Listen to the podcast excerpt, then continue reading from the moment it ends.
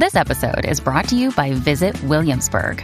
In Williamsburg, Virginia, there's never too much of a good thing. Whether you're a foodie, a golfer, a history buff, a shopaholic, an outdoor enthusiast, or a thrill seeker, you'll find what you came for here and more. So ask yourself, what is it you want? Discover Williamsburg and plan your trip at visitwilliamsburg.com. Comma, comma, comma, comma, comma, chameleon. Hello and welcome to Conversations with the Voice of Reason. I'm your host, Benjamin Boyce, and today's conversants are Christopher Paslay and Jonathan Church. Jonathan Church is the author of Reinventing Racism Why White Fragility is the Wrong Way to Think About Racial Inequality and Christopher Paslay is the author of Exploring White Fragility, debating the effects of whiteness studies on America's schools. In this conversation, we talk about their books and their basic standpoint with regarding Robin DiAngelo's theories of white fragility. Jonathan Church takes a more logical approach and breaks down her arguments in spaghetti or maybe angel hair pasta fine ligaments of nonsense. And I'm sorry to be so strong about that. And and Christopher Paslay details the effects of so called whiteness studies on actual education. This is a great conversation. These guys are doing a lot of legwork to undermine one of the dominant ideologies that is inserting itself upon our education system and fostering so much divisiveness along racial lines. So, without further ado, here is Jonathan Church and Christopher Paslay. Have you Just guys like spoken on a recording? We, we, have we haven't spoken. It's been a little while. How you doing, Jonathan? oh, I'm all right. I, I uh, just um, busy. I, have got the, I'm working on a new book now, uh, mm-hmm. which is due in September, um, and uh, finishing up it's, some big research. Due, Go ahead. The I'm manuscript sorry. is the manuscript's due to be submitted in September. End of September, yes. Nice, good work, man. You're you're a machine. Yeah, you try to be. Um, but you know, you and I know, and Benjamin, and I imagine most people know that the human body doesn't exactly work like a machine. But uh, mm-hmm. you know, you, you try to be disciplined and and uh, um, hardworking. So it's a mm-hmm. squishy about, machine. Yeah, yeah. Physiology depends on how the physiology is working. But how about you guys? Um, I'm on my spring break, so you know, nice. I'm feeling a little relaxed this this week. It started Monday, it goes till Friday. So, but we're still virtual at my school. So okay. this is this is my classroom right here. So oh, this really? is where I teach every day for the last seven months. We might go back in a couple weeks, but I don't know. We might not be back till September, so we'll see. Yeah, you know? that's um, yeah, it, it, interesting how that works. I mean, I telework now every day, and I love it. I don't even mm-hmm. want to go back. I don't want to go back. Mm-hmm. I just you know wake up, get get online, work, and then as soon as I'm done, I don't have to commute. I can just kind of get get on to my other stuff, you know. So mm-hmm. it's fant- it's actually quite fantastic. Um, so we'll see. I, I think do you miss we'll the probably- classroom, Christopher. I, I, do. There's parts of it that I miss. I miss the kids. Um, see, there's it's totally different when you're in front of the kids. You know, it's a totally different interaction. So, being with the kids, especially coaching, is I miss that um, especially because a lot of times the students there's no requirement for them to have their cameras on, so they'll turn them off and we'll try and coax them into getting them on. But the but the district basically said, you know, because of their their situations, depending on what's going on in their house and their background, so it's like they can turn the cameras off. I'll try and get them to turn them on. So it's hard to really interact with them as much when you have them in person. So I'm ready to go back and see them and so I can you know, it's easier. I'm teaching Shakespeare right now. I, I just got finished doing Othello. Yeah, it's a great story. I love Othello, and it's so hard to do Othello through the computer because um, when you're with them, there's just a different dynamic. But I think it went pretty well, so we'll see. They're taking their final test when we get back from break, so we'll see how they do. yeah. Is Othello a good launching off point to introduce your two books, uh, Jonathan and Christopher? Your books that we're ostensibly here to talk about, uh, which are mm. w- would you t- call them shake takedowns of the shakedown of, or, or what? How would you uh, talk about like your uh, the books that you guys have put out? It's catchy.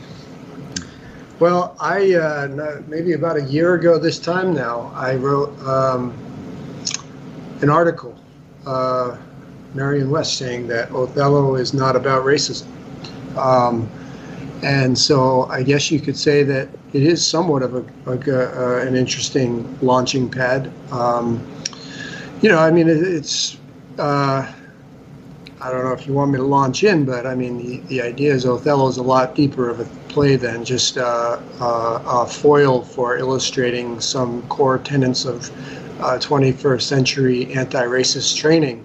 Um, and I think the impetus for writing that article, it was a reaction to a play I saw a couple of years ago at the Shakespeare Theater here in D.C. And um, the playbill, which you get at the beginning of a play, uh, as is typical in these situations, had an interview with, you know, the director and, and the actors and so on. And I just recall reading comments from the actors about how this was a blatantly racist play, and Iago was, uh, you know, obviously this racist character is very, you know, jealous of Othello and, and, you know, on the basis of race or whatever. But it essentially making it a play about racism. And while there are some references to the, you know, the, the Moor and and so on.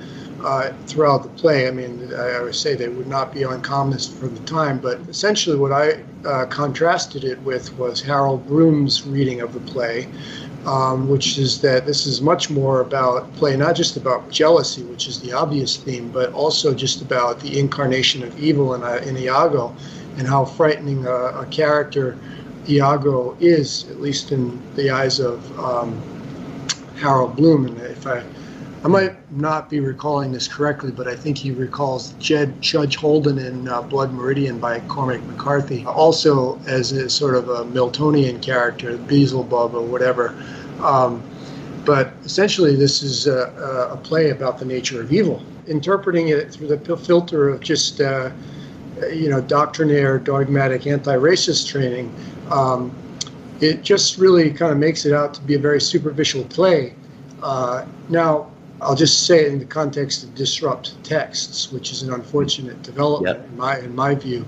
Um, and the reason I consider it uh, an unfortunate uh, development is not that I'm opposed to multicultural uh, education or, or expanding the canon or even critiquing the canon, um, because those are all worthy, uh, worthwhile um, endeavors. Um, but the issue seems to in, instead to be about dogmatic reading of literature and essentially filtering it through a construct of power and privilege as we do with everything else these days.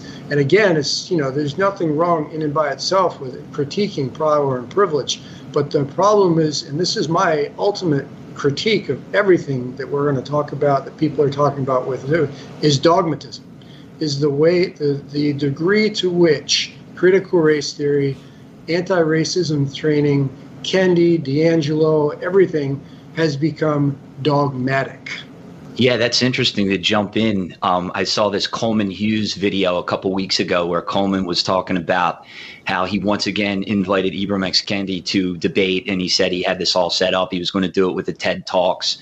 He offered to do it at, I think, Kendi's University, Boston University.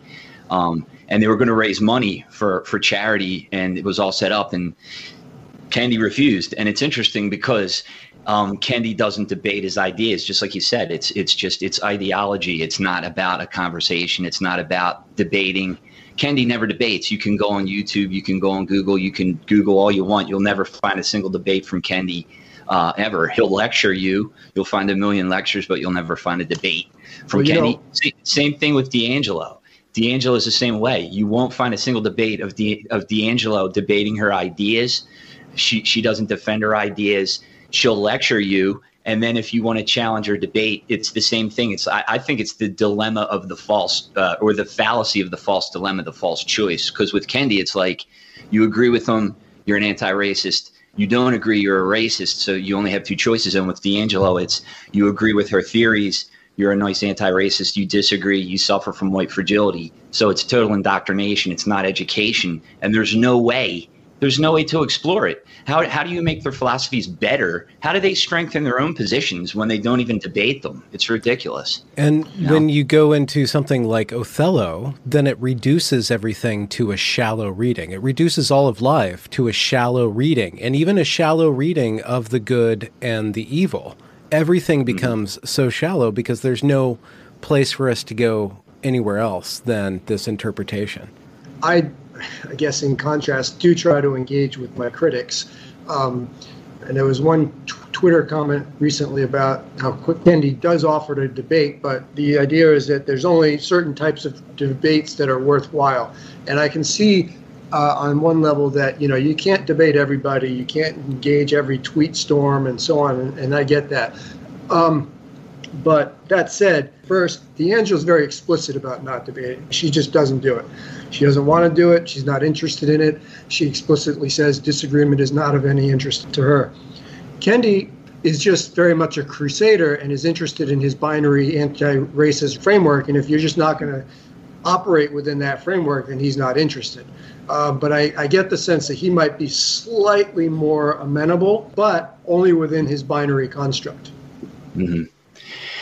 It's interesting. John McWhorter talks about it as a religion. He, he, that's his. That's his. Um, I know he's been writing articles about how anti-racism is a religion, and it almost does. It does seem like that. Um, if you if you go to church, if you go to church and you talk to you know a priest, you're not going to talk about whether or not God exists in in that way. I mean, if, if you're already a part of the church, you're you're going to want to know how is God going to save you, and it's like I don't want to waste my time talking about um, you know these nuances. I guess in certain situations, a priest might have to might have to convince the parishioners that God exists. But my, but I guess my point is, it seems like with anti-racism, it's not about whether or not the, the, the ideas are true. It's just about spreading the message. It's just about trying to forward the ideology. That's that seems to be what I get from it, and I think it's a shame because it doesn't it, it doesn't it doesn't develop it and it doesn't open it up for debate and it, it's it's not bringing helping people communicate. You know, in chapter eight, eight of my book, I make reference to uh, a brief interview that she had with the writer for the Australian Financial Review. I think you know he asked her about uh, you know people who disagree with her, and she basically just said, um, that I'm just not interested. She makes reference to Mac- Malcolm Gladwell saying that you only need 30% converts to change the culture. And that's mm-hmm. basically what she's interested in. So, and then I think she says something along the lines of, it's very deliberating, try it out, you know. And so I kind of ended the tra- chapter by saying, uh, there you go, don't ask questions, liberate yourself. And that's what she's trying, you know, that's what she's after. Um, Love it. And I mean, she, I mean, she can't be any more explicit about it. I mean, I'm mm. I'm basically quoting her, and if you ask her, she'll probably say that's exactly what I'm doing. Mm-hmm. Mm-hmm. Well, it's interesting because she she definitely says that if you're white, you are illiterate. You're racially illiterate. That that's one thing that always stuck with me. One of the reasons why I, I wrote my book is because I wondered why is she why is she the spokesperson for whiteness? I never thought that that was something that squared with me. It was like she seemed to be, she's become and evolved into the spokesperson for whiteness. Before White Fragility came out, when I started writing my book, I was basing a lot of it on her book that was called What Does It Mean to Be White? Uh, white racial literacy, where she gets into what it means to be white and and all of these theories and all these ideas, and it's like, okay, these are theories, these are ideas, but I don't agree that you would be that she's the spokesperson for whiteness, especially especially when it gets into school, when it gets into America's classrooms, especially urban classrooms. If you look at her background and you look at backgrounds of other people, it's like I don't think she is the expert. I don't think she should be the authority on telling teachers what is whiteness and, and all of these ideas about race and racism in urban settings where people are on the ground and they have a lot more experience than she does. They don't have the degrees, but they have a lot of experience. Well, that that brings up a good question. If we accept the framework that whiteness is something that somebody could represent, what would be the qualifications for being able to speak about this in a useful and genuine manner? That's an interesting question because I, I, I like what Jonathan talks about. You said the fallacy of reification, where they where they treat whiteness as if it had its own existence, where whiteness is this nebulous thing. So to go back to your question, what what what is whiteness and who's qualified to speak about it? I guess first you'd have to define what it is. Um, I read an article in the Federalist. I forget who who wrote it, but the article was titled "When Progressives Say Whiteness, They Mean White People." Okay, and and that's and, and when you talk about it like that, if if when when people like DiAngelo say whiteness, are they referring to white people?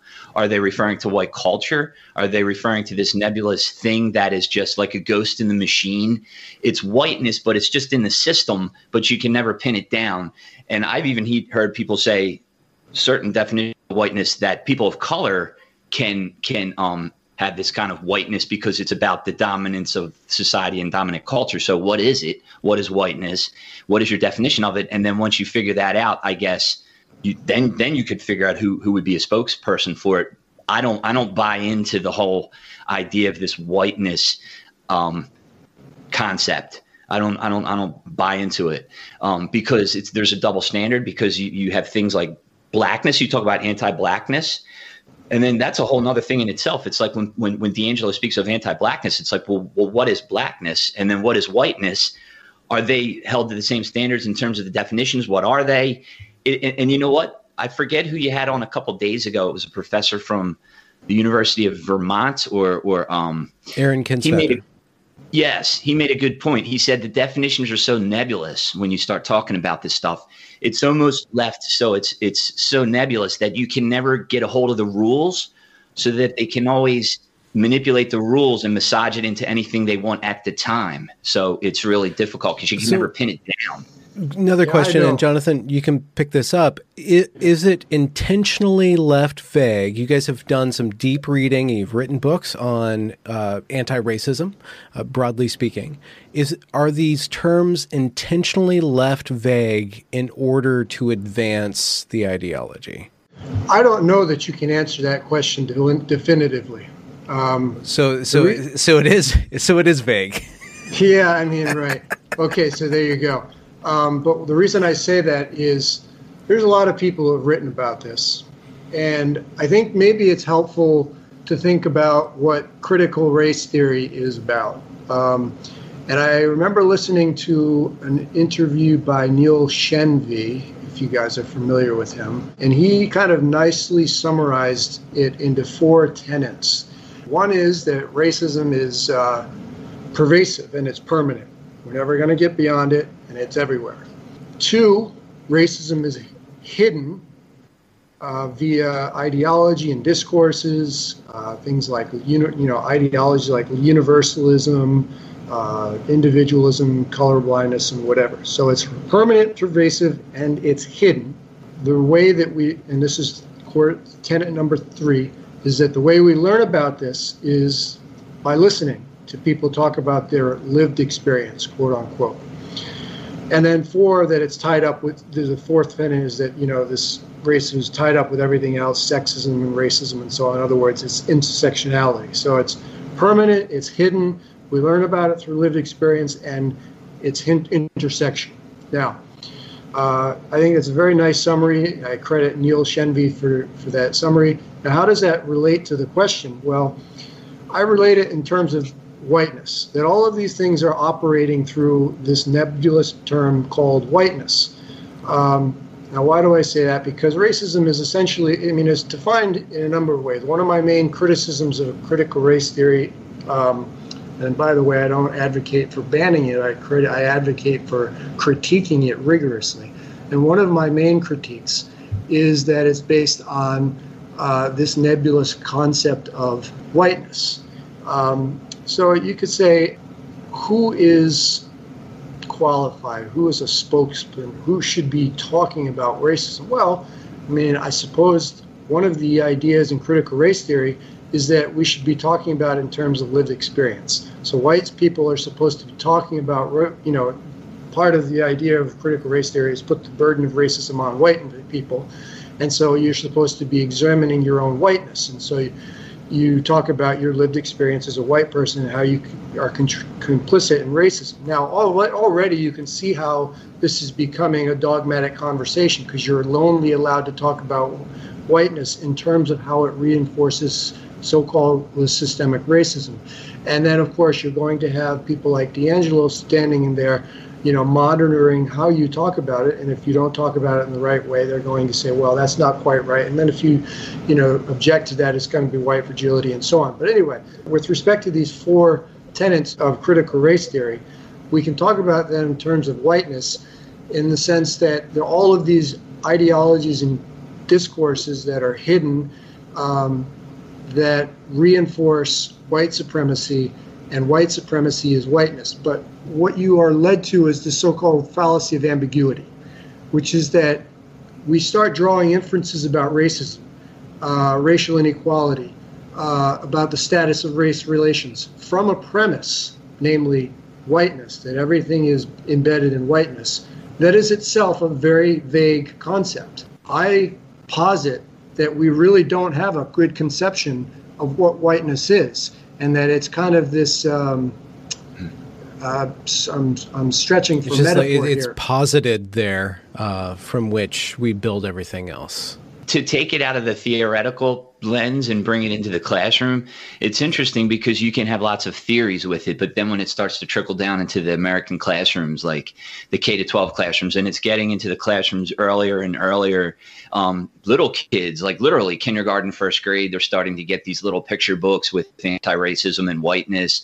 There was that one um, school in Cupertino, California, that was having third graders deconstruct their racial identity.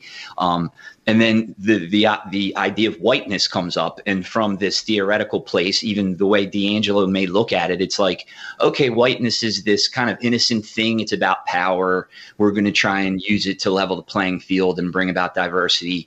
But then in order for everyday people and teachers and parents and students to understand this and then when it translates in even if even if it's coming in the way it's supposed to what happens is then you start to have things like you're targeting whiteness you're disrupting whiteness um, and then st- students are, are heard you know they're starting to hear about white privilege and how whiteness needs to be disrupted just like with disrupt texts um, disrupt text is all about disrupting whiteness, getting the white authors, you know, um, out of the curriculum because we need more diverse voices. I have no problem with that. I've always uh, talked about using diverse authors, and I and I and I do. I try to.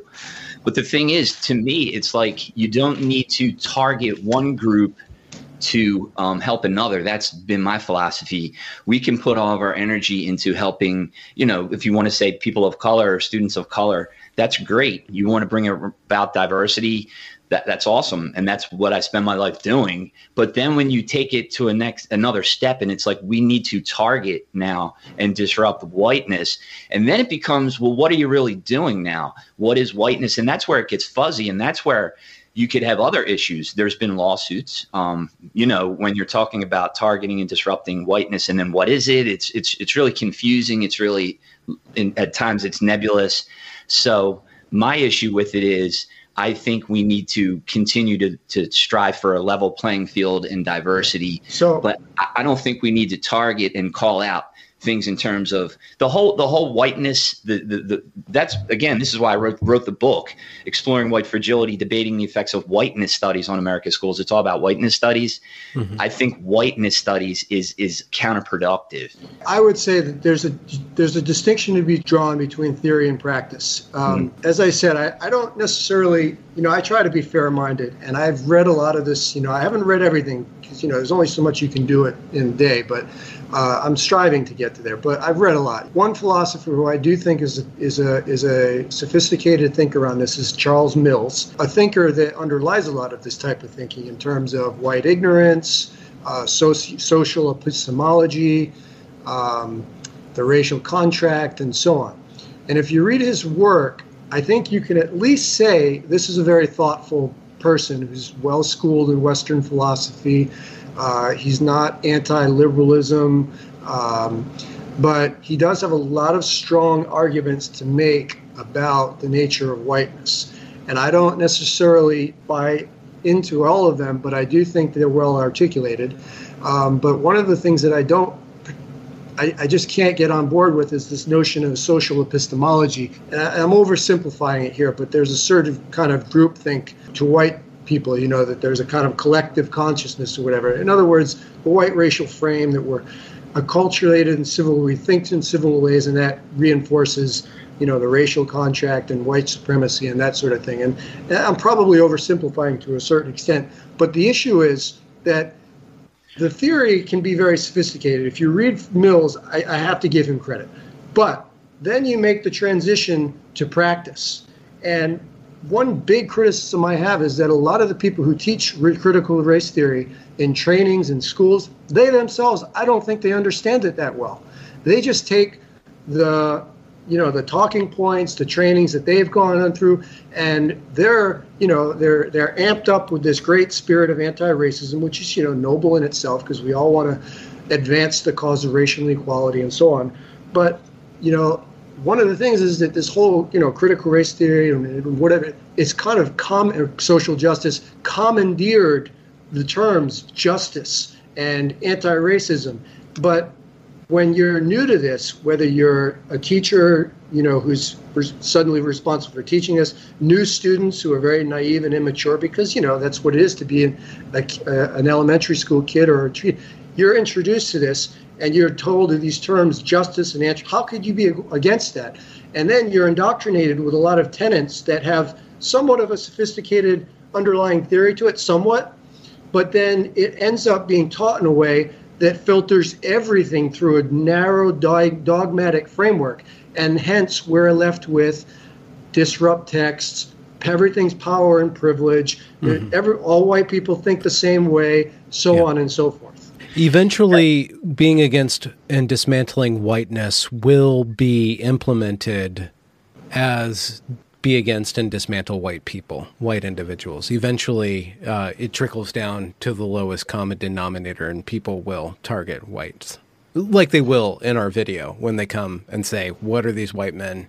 doing yeah. talking about this okay stuff. if that's what you mean yes i don't have partisan affiliations and i think that there is extremism on the left and extremism on the right and i think that uh, there is a tendency sometimes on the right to see this as a kind of um, strictly anti-white like i don't like white people because they're white. Now i, I do think it manifests that in some of the reddit yeah that's what i'm see. saying. It manifests yeah. that way. Yeah. Here's, but, here's something interesting that you're talking about in terms of it coming into the classroom. Um, it seems like I, I, really I like to listen to the way Jonathan speaks because it's really interesting. The theories are really interesting, and if it was a college or a university, it would be great because you could get into the theories. I can see that, but even at the university level, it doesn't seem like they debate the theories. Though it no, seems like the, the theories are just like you said. It's dogma. It's indoctrination.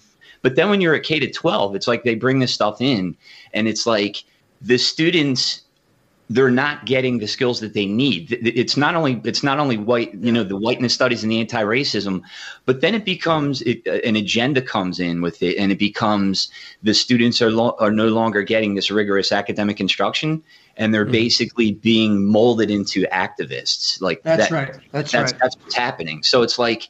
Um, it, it, it might be framed as we're going to bring this in so we can level the playing field. Great, but when you're in math class, you should have the rigorous math instruction. And when you're in school, um, and I'm sure parents, when when the parents send their children to school, they want them they want them to learn the academic skills. They don't want them indoctrinated with especially identity politics. And then you have the other agendas coming in because I've seen different textbooks, different things like Corwin Press. They have a whole lot of textbooks. I've been doing videos about them.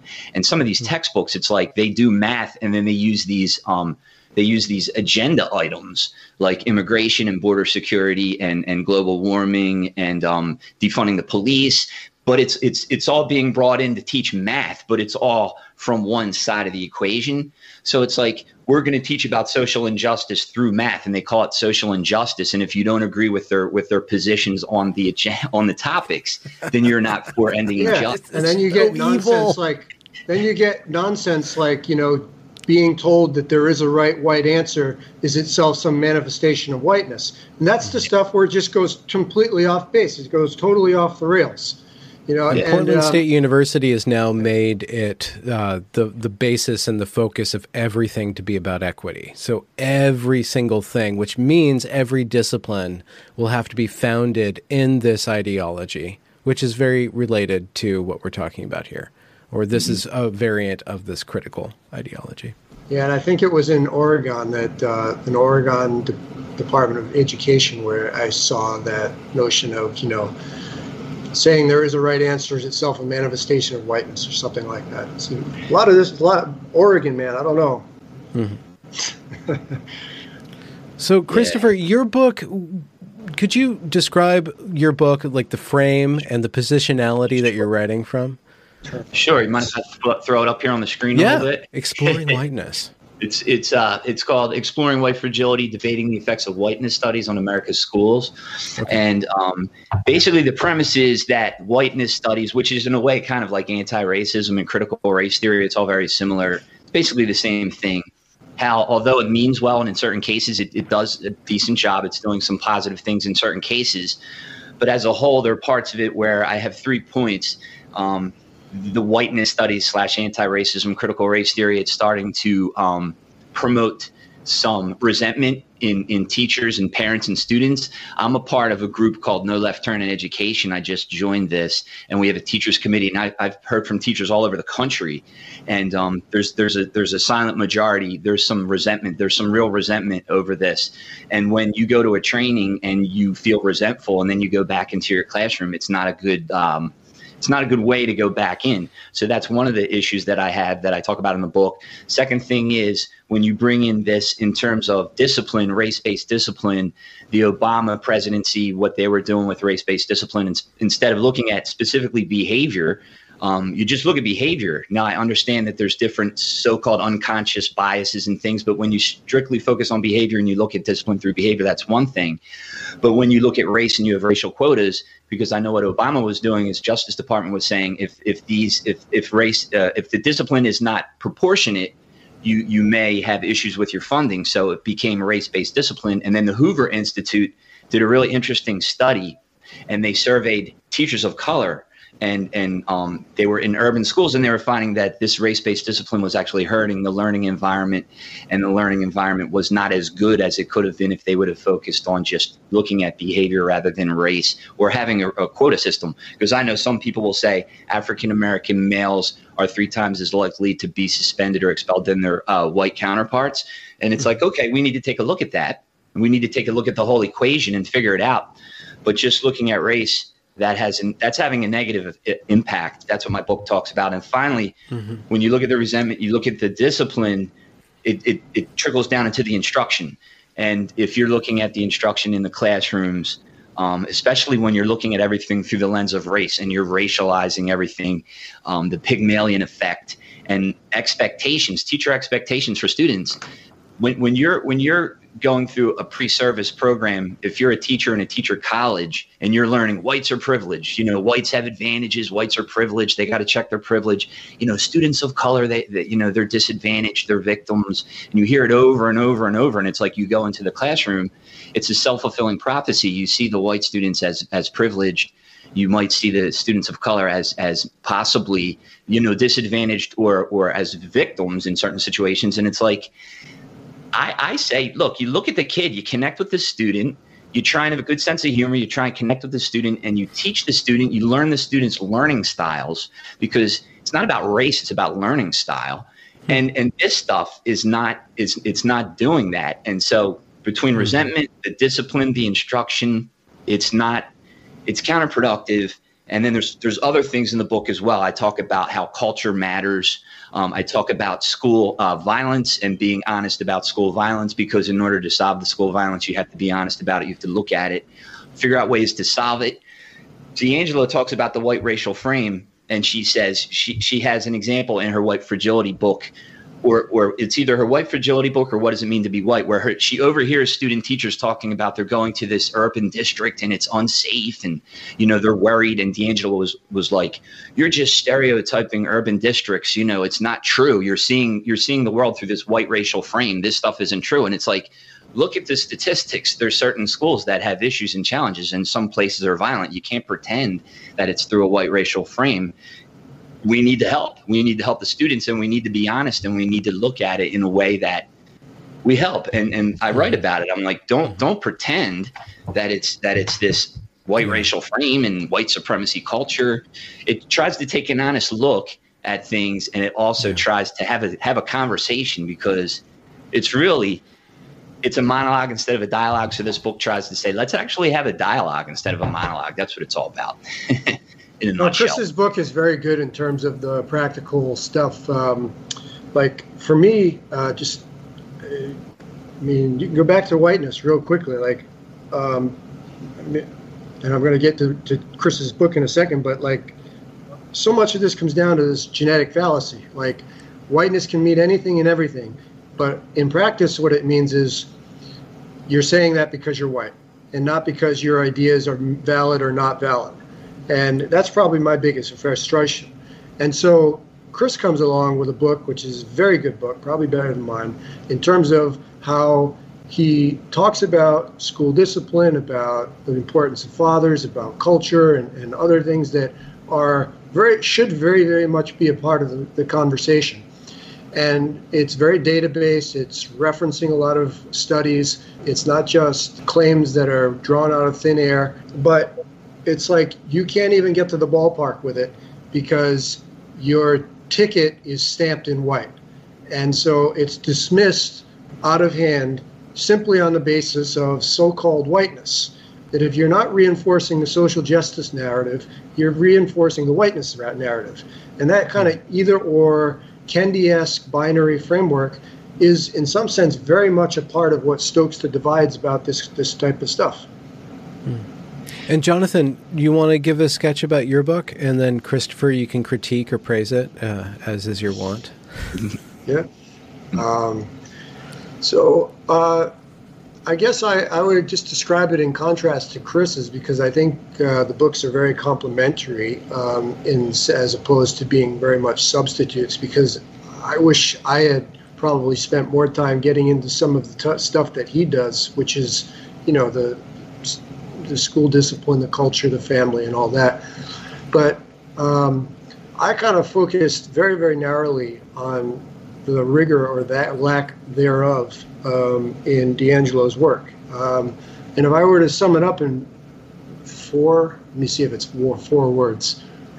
Her work is not, uh, five words. Her work is not robust in a robustness sense, you know, it's uh, methodologically flaw, flawed. It's, uh, it, you know, there's all these fallacies like genetic fallacy, the reification fallacy, the fallacy of ambiguity. My book is saying that her work is analytically extremely weak. It just okay. doesn't hold up to critical analysis. And then I, I give up my give a, a little bit of my own sort of alternative view of whiteness and so on. But if if it's filled with so many fallacies, what makes DiAngelo's ideology stick together? What do you think is the constant or the gravitational force that gets all these things to stick together if it doesn't shape up analytically? Is it why it's so re- people are so receptive to it, or is it what is it that makes it coherent, supposedly?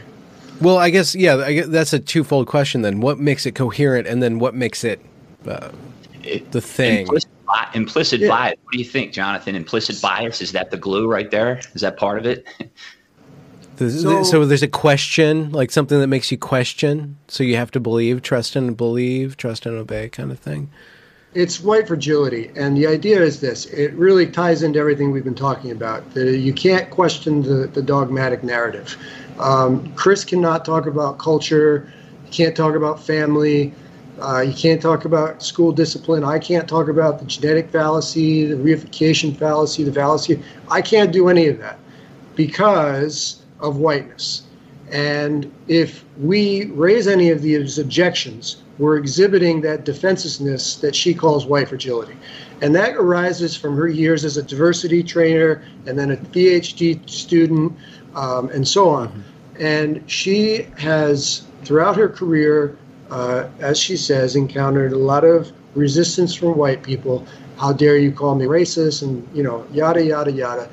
And in her um, dissertation, and then famously in her 2011 uh, paper in the Inter- International Journal of Critical Pedagogy, I think, you know, labeled this white fragility. Uh, and then in the aftermath of, say, everything that happened post Ferguson or so, 2014 15. I think it was in 14 or 15 where there was an article that mentioned it, and it just blew up. And it seemed to offer a very simple and powerful and resonant explanation of, quote unquote, as she says, why it's so hard to talk to white people about racism, which I translate as why it's so hard to convince white people that our dogmatic anti racist framework is the correct way to talk about the world. Um, so that's really what it is, I think, is that she offers a, a simplistic way to understand people raising objections. And again, I'm going to reiterate this because I think it's important.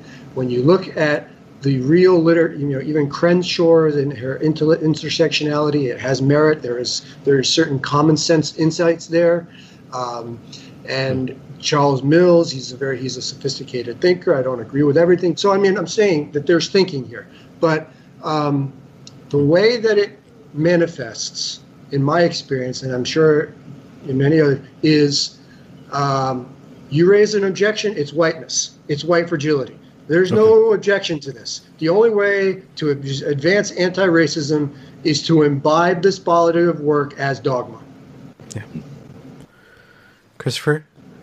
Yeah, I just think the first time that I saw Jonathan's articles, that's how I actually we met because I read his articles and then I emailed and reached out to him, and then we ended up uh, collaborating on an article that ended up in the Federalist, and then we worked together and peer reviewed each other's books, and I learned a lot. Um, but his book, it's just really refreshing for me because you you you have DiAngelo's white fragility and all of her ideas and theories, and Jonathan's book, it just it just shreds it shreds them. It, it, it like they just come apart. It just he he, he just it's great because it's very scholarly it's academic but it's like you can you can use logic and follow it through and it just totally mm. goes one by one by one and it just takes them apart it exposes them it's just it feels good to read that because when you read DiAngelo, you get frustrated you get frustrated because of all the things that are going on in the smoke and mirrors and all these things mm-hmm. but then when you read Jonathan's book it's like ah, yeah, there we go. He, you know, it's this fallacy, it's that fallacy. He he breaks it down. He corrects the errors, the, the, the mistakes, like with Jackie Robinson and other things. Um, she gets things wrong, and it just feels good. It's refreshing. It's something that that's now documented that you can put alongside hers, and you can you could use it as a way to see see through it. You know. Peter Boghossian says, with a sledgehammer and a scalpel, he pulls or pulverizes the rubble. Right. In good Peter Boghossian style.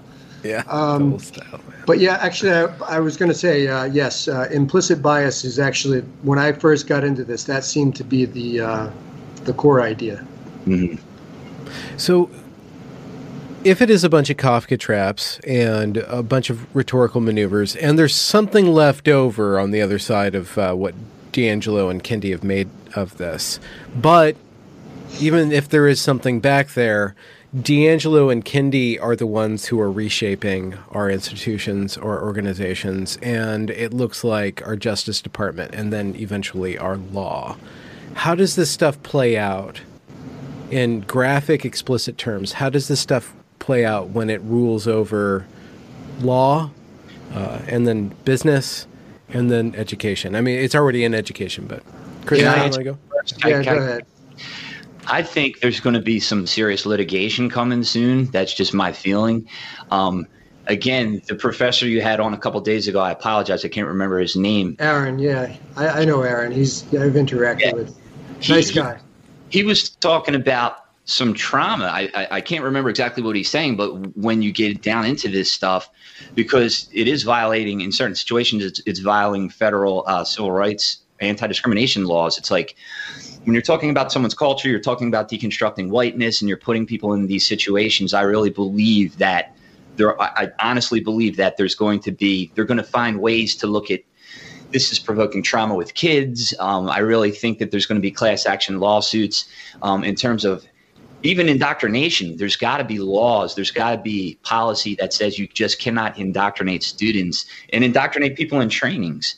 So I think even though it's it's it's getting more and more and it's putting race on the table and it's racializing everything, I think the pushback is coming and I think it's also getting exposed. And I, I think that um, I, I don't know. I don't know if it's going to end up with what you had said before you know, the uh, targeting whiteness may end up tar- be targeting white culture or white people. In that case, I, I don't know how far it's going to go, but I definitely think that um, that it that we need to have the conversation about it because I think it's it's overstepping its bounds, and I think that there is I think there is going to be litigation coming. I think there's already Christopher Rufo is getting together the team of lawyers and. Um, mm-hmm. There's there's other activist groups who are talking to parents, talking to students, there's lawsuits out there, and I think you, you just can't you can't do it. That's just that's just what I think. You know.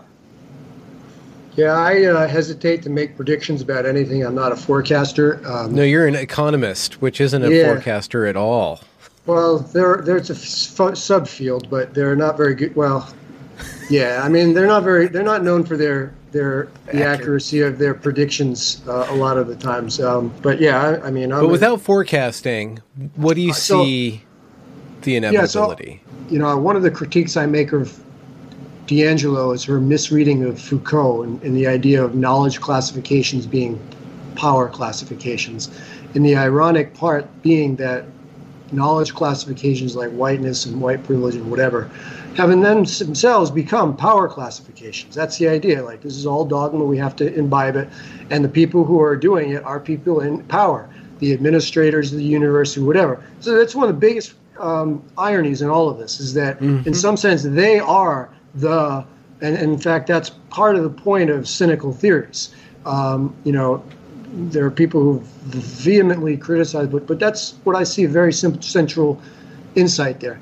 And so, in some sense, they are uh, sort of carrying out that Gramscian project, a uh, war of hegemony, taking over um, institutions, and they've done it. And now you're seeing resistance. I mean, there is a sort of McCarthyite feel to out there. Mm-hmm. Um, and again, like I think that there is there's merit to criticize. I mean, I was not a Trump fan.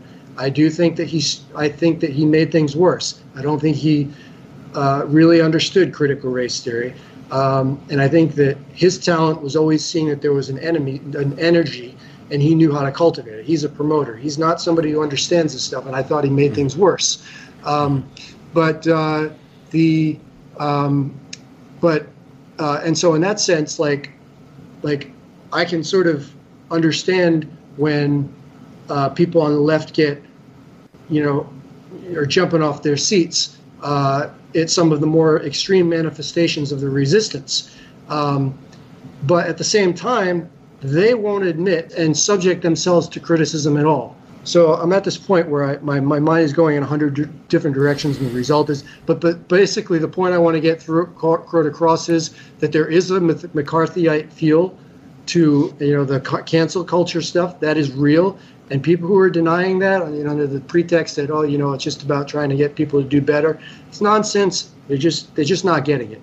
Um, and if, if that continues, you're going to get this backlash. You're going to get this resistance. You're going to get the Chris Rufos who are organizing litigation. It's just going to happen. And how that mm-hmm. plays out, it's just, it's not, I don't think it's going to be good. So to me, like, I, I kind of feel myself like unaffiliated with it, with anybody. Like, I'm just trying to think about the ideas. Like mm-hmm. I'm trying to get it right. Mm-hmm. I mean, I'm just trying to read through this thing, this stuff. It's all I really can. People, you know, one of the things that really frustrates me is the idea that everything is political. Um, I mean, look, Aristotle says, yeah, okay, we're all political animals, we're all social animals. I get that. There's a political dimension, to, but really, I mean, at some level, there is a genuine, honest, good faith effort to get it right, and that's mm-hmm. what I'm focused on you know what's interesting? I've always noticed you've been very you're very objective, but it seems like in today's society, um, especially with the media, it's like all about narrative, and and there's legitimately. Yeah. Uh, there's it's like legitimately people put out the misinformation. It's like that's it's all where I was trying to go with it. That's where I was trying to go with it. Like, you said it. I mean, you, you don't. I don't know where I try to get it right. It doesn't yeah, matter. I don't Truth. know where I fit into all of this because you're right. It's all about narrative, whether from the left or the right. Yeah, but it's good that you're still solid like that that you that you still are, are, are objective. And it seems like a lot of the publications that you write for they're very they're very scholarly. They're objective. That's the that's the good part about them. They they care whether you're the left or the right. It's it's objectivity. It's mm-hmm. trying to get it right trying to make it true. That's what we need but we don't have a lot of that you know? Well speaking yeah. of narrative and othello hmm. um, do you, you guys think that we're, we're headed towards a tragedy, or you think that somebody's going to stop Iago uh, before uh, too much damage is gone? In terms of the immediacy of, of your question, not even a year or 10 years or five years, just today, because mm-hmm. of what's going on, the, the trial, um, the, the, trial that's happening, it's day two of the trial, I guess. Um, mm-hmm. The Chauvin, Chauvin, trial, however you say his last name. Um, yeah. That's, that's going to be interesting how that, how that evolves because Um, is it going to is it going to evolve in a way that's honest, and are we going to have more um, honesty in terms of looking at what happened and having people try and communicate and, and and come to a place where we say, you know, this is what happened. We need to have correct consequences. We, we need to try and work together to understand this. It shouldn't be we shouldn't be putting out narratives that are distorting anything for politics. It should mm. be let's work with each other. Let's figure out what really happened and let's try and communicate so we can get past it? Or is it going to be round two of we're going to use this to put out misinformation or distort on both sides to gin yeah. up all the stuff and then have all kinds of stuff going on? I'm hoping that it's going to be a little more civil and we're going to be able to look at it together. But I don't know. It seems like after two days, I was expecting it to be a little more crazy than it is. But who knows? It's only it's only the I think beginning.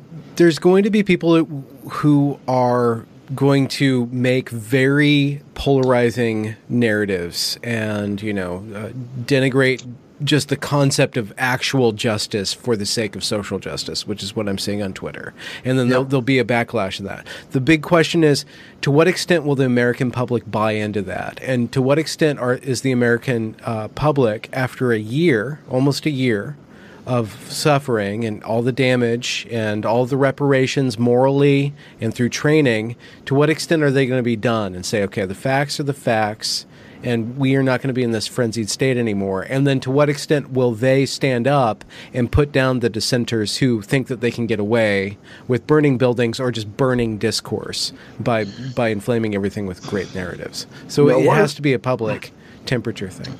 One of the more encouraging things that I see uh, I, you know, is that I see a lot of young uh, people who, um, for whatever reason, too, in the UK, basically you can see that this is not something that is universally uh, imbibed by the by Generation Z or whatever. That said, um, you know, you my great fear is things like disrupt texts and removing Lincoln statues and, and things like that. Um, in the destroying name our culture. yeah.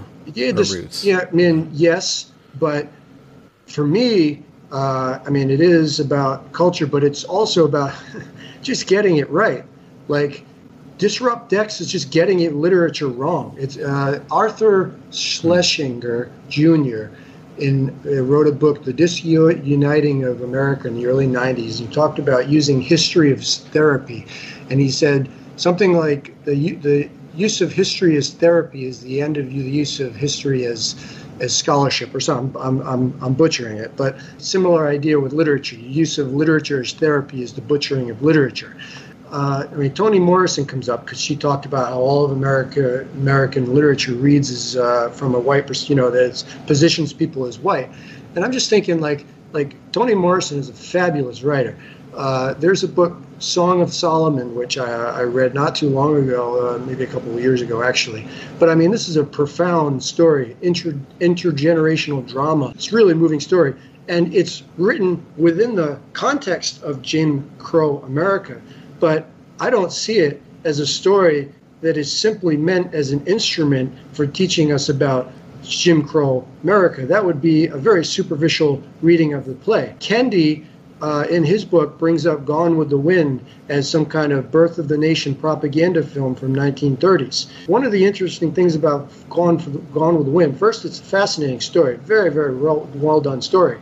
But one of the interesting things is that like I'm reading this and I, I come to realize how much I loathe just about every aspect of Confederate society. And I mean, if there is a book that can make you see just how bad Confederate society was in terms of not I mean not even just the treatment of black Americans as slaves, but the way women are positioned. I mean, everything that you talk about to the patriarchy and racism. So I mean, it's like right there on display, everyday life, and it's like, mm. holy mackerel, this is life. And so, I mean, if you really want literature to serve your social justice purpose, read Gone with the Wind. But still, it's actually ultimately a, a love story. To get back to what I'm saying, disrupt texts is a very, very unfortunate development because of the way it dogmatically reads literature. And mm-hmm. as young people are reading that, I think they're being shortchanged. Removing statues of Lincoln is very unfortunate because they're getting a shortchanged, immature, naive view of history and Lincoln's place in it, and so on and so forth. And those are the types of delayed developments that worry me. Christopher, do you, uh, as a teacher, mm-hmm. interacting with uh, disembodied, sometimes not even visual students, uh, can you even uh, give us an accurate temperature um, on the uh, ability for kids to see through this? The young people seeing through uh, the That's shallowness of, of this reading. The shallowness of you're talking about like critical race theory. Yeah, and all the all the dogma that we're, we're reading about. Othello as a racist sure. and all that. Um, I, I, I did this interesting uh, exercise activity with my students before we, we began reading Othello. Um, I, I, there were these two letters written in the Washington Post. One was from a teacher um, that loved Shakespeare and said we have to continue to, teach Shakespeare because Shakespeare has these universal values that transcend race, and we have to continue to teach Shakespeare because he's not just a white author, but he transcends race. And then there was this other teacher who wrote this letter that said, you know, Shakespeare was the disrupt text model. We have to get rid of Shakespeare because he's this white guy, and it's it's you know just white supremacy culture. So I gave the students the two different letters. They were basically articles in the Washington Post, and the students read them, and then they had to identify the thesis, and they had to pick out the hmm. arguments, and then they had to decide which one they agreed with more. And the interesting thing was, the overwhelming majority of my students. This is before we started uh, Othello. Like 80%, 85% said we should continue to do Shakespeare. Um, they got the points and they agreed. So, to answer your question in that way, I think that the students are open minded. I think at least my students, they still believe in like the Martin Luther King dream kind of uh, approach where we want to judge the person by the content of the character. When you get in, if you get into all these specifics and you and you really lay it out for the students, they'll say that it's wrong. Like the kids will say, you know, you shouldn't judge a person. You shouldn't generalize all white people as privileged. If you said to them, "Do you think all whites are privileged? Is it good to you know associate all whites with a privilege?" The kids will say no. You know, do you think that it's good to you know, polarize people into different camps according to identity and and you know look at people just by stereotypes and generalizations. I don't think the kids buy into it we don't get down into the, the this kind of stuff enough because I try and stick to the skills. I try and stick to just the rigor of the instruction. I try and mm-hmm. teach the universal themes. Whenever we do get into anything that has to do with race or this kind of stuff, I, I always I always try and teach the critical thinking where I say, here's one side of the issue, here's the other side of the mm-hmm. issue. Make sure that you understand both sides and you make your own decision. That, that's one thing.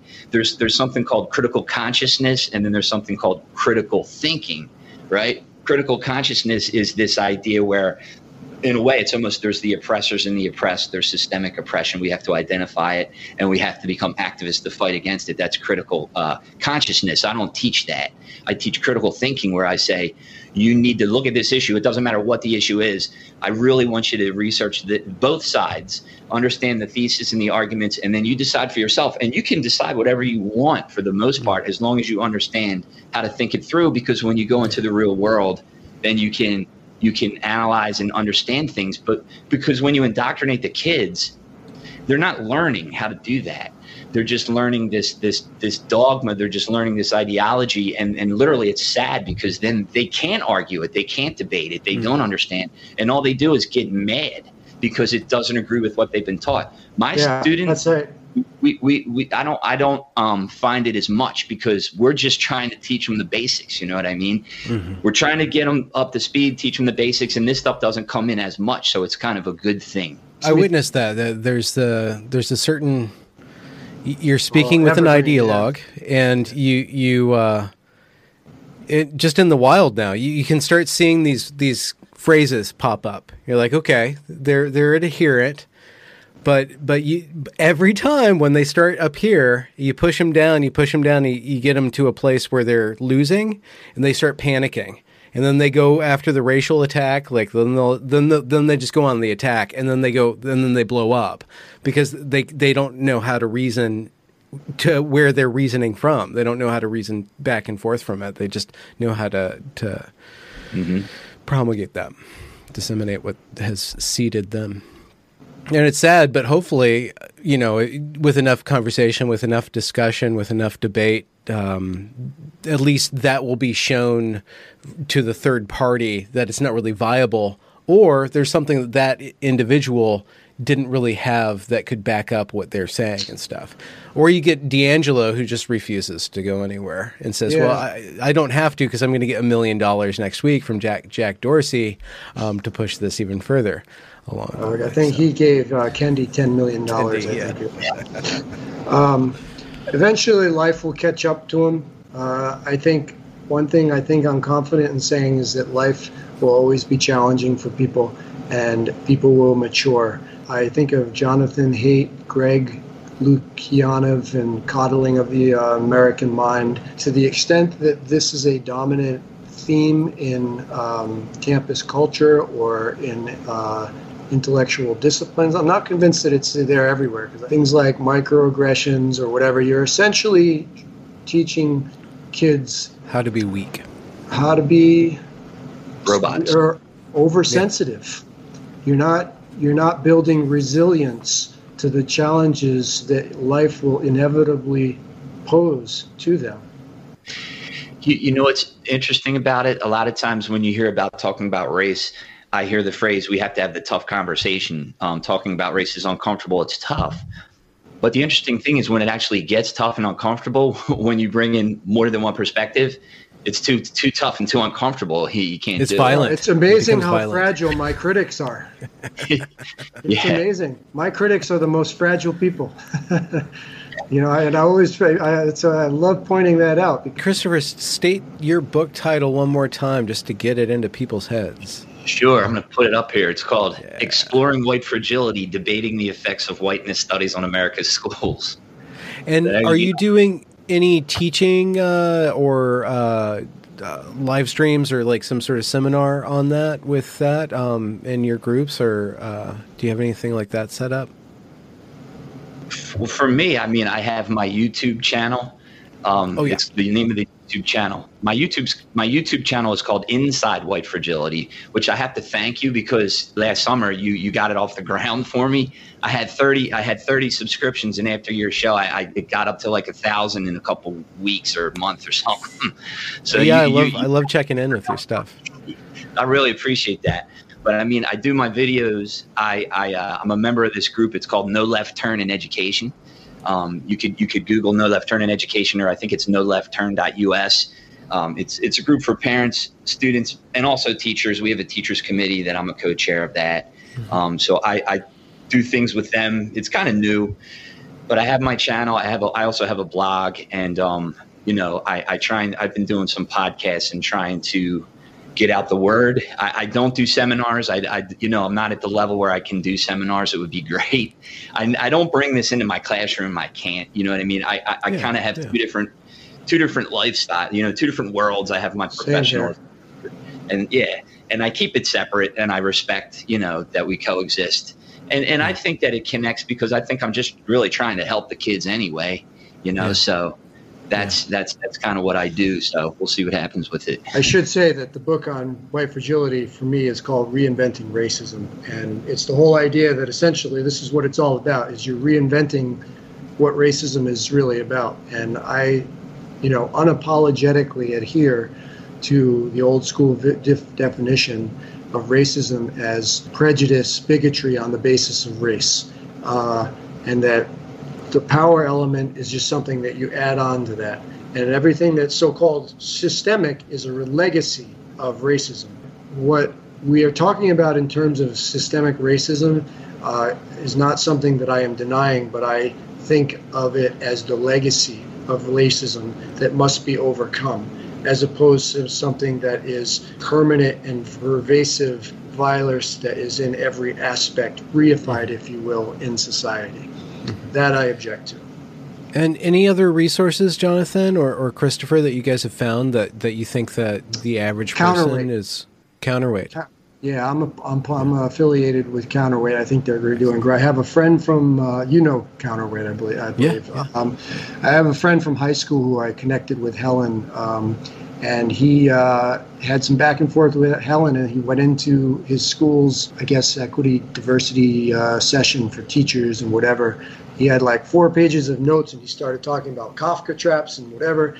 And and the principal had to sh- close, shut him down, but it actually upset the crowd because everybody wanted to hear more. Um, and I think that's the sort of resistance that we're probably going to see more of. But counterweight is, is, is doing good work. Excellent. I was going to bring up, you know, the, the, the new discourses and all that, but everybody knows, you know, Lindsay and new discourses and all. So that's just a one. It's been proud. very useful for you. It's it is a very phenomenal yeah. project. Yeah. That's great with breaking down the social justice language and all that. It's really helpful. It's good, and the cynical theories too was great. Mm. Yeah. yeah, he's got a lot of material. Yeah. Well, thanks so much, guys, um, for uh, coming on the show. Thank you. Really. No, thanks for having us, Brendan. Yeah, thank you. Excellent. It's great. Congratulations for reaching the end of the discussion. If you enjoyed it, do be sure to leave a review or a comment or a thumbs up or whatever you need to do to show that glorious algorithm that this is some good stuff. And do be sure to go and check that back catalog as it is brimming full of fantastic conversations. Links to provide monetary support are down there in the description as well. Have a good night.